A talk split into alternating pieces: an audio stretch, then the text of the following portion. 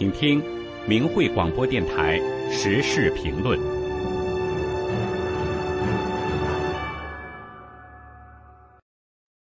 请听时事评论：熊熊火焰照见了中共政权的邪恶本质。文章发表于明慧网，二零二二年十二月三日。在历时近三年的极端风控后，很多中国人对中共的邪恶压迫再也无法忍受，纷纷走上街头抗议。而这场抗议运动的直接导火线就是“幺幺二四”大火，它发生在二零二二年十一月二十四日，新疆的乌鲁木齐的吉祥苑小区一栋居民楼，从十四层往上燃烧至二十层，历时三个多小时。事情结束后，中共官方在隐瞒不住的情况下，不得已报道，轻描淡写的说这场大火烧死了十个人，烧伤了九个人，原因竟然是所谓的居民自防自救能力弱，而实际情况是什么呢？据当地人爆料透露，吉祥苑小区是被中共居委会划定的高风险区，楼道的门是被电焊焊死的。普通的敲砸根本就出不来，消防车到场也不及时，而且大楼周围还有风控障碍物。消防人员到场后，发现水管太短，水喷射不到大楼，不得已又拆除障碍物，花去大约半个多小时，然后又费力砸开楼道风口，又花去了半个多小时，这样才开始所谓的救人。而大火前前后后。烧了三个多小时才熄灭了，也不知道是否是大火烧完了自己熄灭的。而当地人透露，这次在大火中丧生的足足有四十四人，是官方公布的四倍多。这场大火一下子使国内国外的很多中国人惊醒过来了，这熊熊火焰里面藏着中共的杀机，并且还极力掩盖着中共对生命的漠视。一个政府面对这样的管控失误，居然颠倒黑白，说是居民没有自助自救能力，烧死了多少人都与中共无关，都与中共动态清零的极端防疫政策无关，将暴政的罪责推得一干二净。很多中国人看懂了，下一个被不明不白烧死的很可能就是自己，很多人感到了死亡在接近他们。于是，大家都自发的要为死去的同胞鸣冤，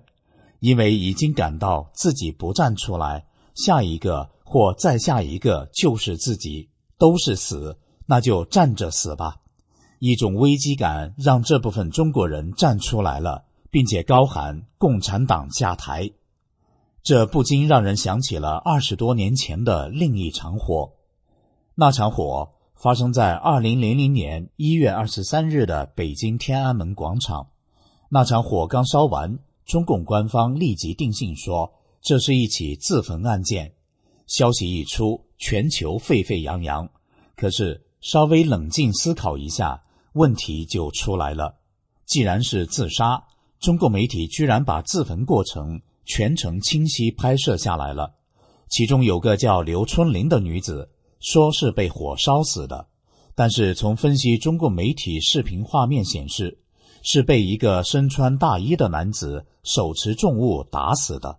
再看看自焚的主角王进东，全身浇上汽油后，从开始点着火到灭完火的一分多钟之内稳坐不动。有常识的人都知道，汽油着起火来，瞬间能达到摄氏五百多度。而王进东居然一动不动，这违反基本的常识。二零零一年八月，联合国非政府组织国际教育发展组织在联合国会议上提交了一份分析天安门自焚事件重重疑点真相的录像带，并明确指出，这次自焚事件是由中共政府一手导演的。也就是说，这场火。是中共江泽民集团精心导演的骗局，目的是嫁祸法轮功，挑起人们对法轮功的仇恨，为中共江泽民迫害法轮功的罪恶运动做舆论铺垫。二十二年前天安门广场的自焚为火，和今天新疆乌鲁木齐的大火，表面上有许多不同点，比如地点、对象不同。一个是被中共强行隔离、封控在家中的新疆居民，一个是被中共买通扮演法轮功练习者的男女老少，处理的方法也不同。对于新疆大火，中共想尽办法隐瞒，而天安门那场围火，中共开足马力大肆报道，背景不同。今天的大火。发生在中共被西方社会认清了其邪恶嘴脸之时，而当年天安门围火发生时，西方政府普遍对中共还抱有不同程度的幻想。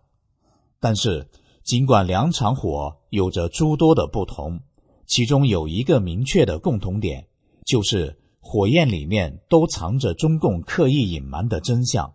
中共对生命的漠视，对法轮功的仇恨。以及暴政鱼肉百姓的惯性思维，这是中共假恶斗本性决定的。熊熊火焰照见了中共的流氓嘴脸和邪恶本质。希望有更多的中国人站出来，看清中共嘴脸，一起来解体中共，迎接一个没有共产党的新中国。以上的时事评论内容选编自范家泰的评论文章。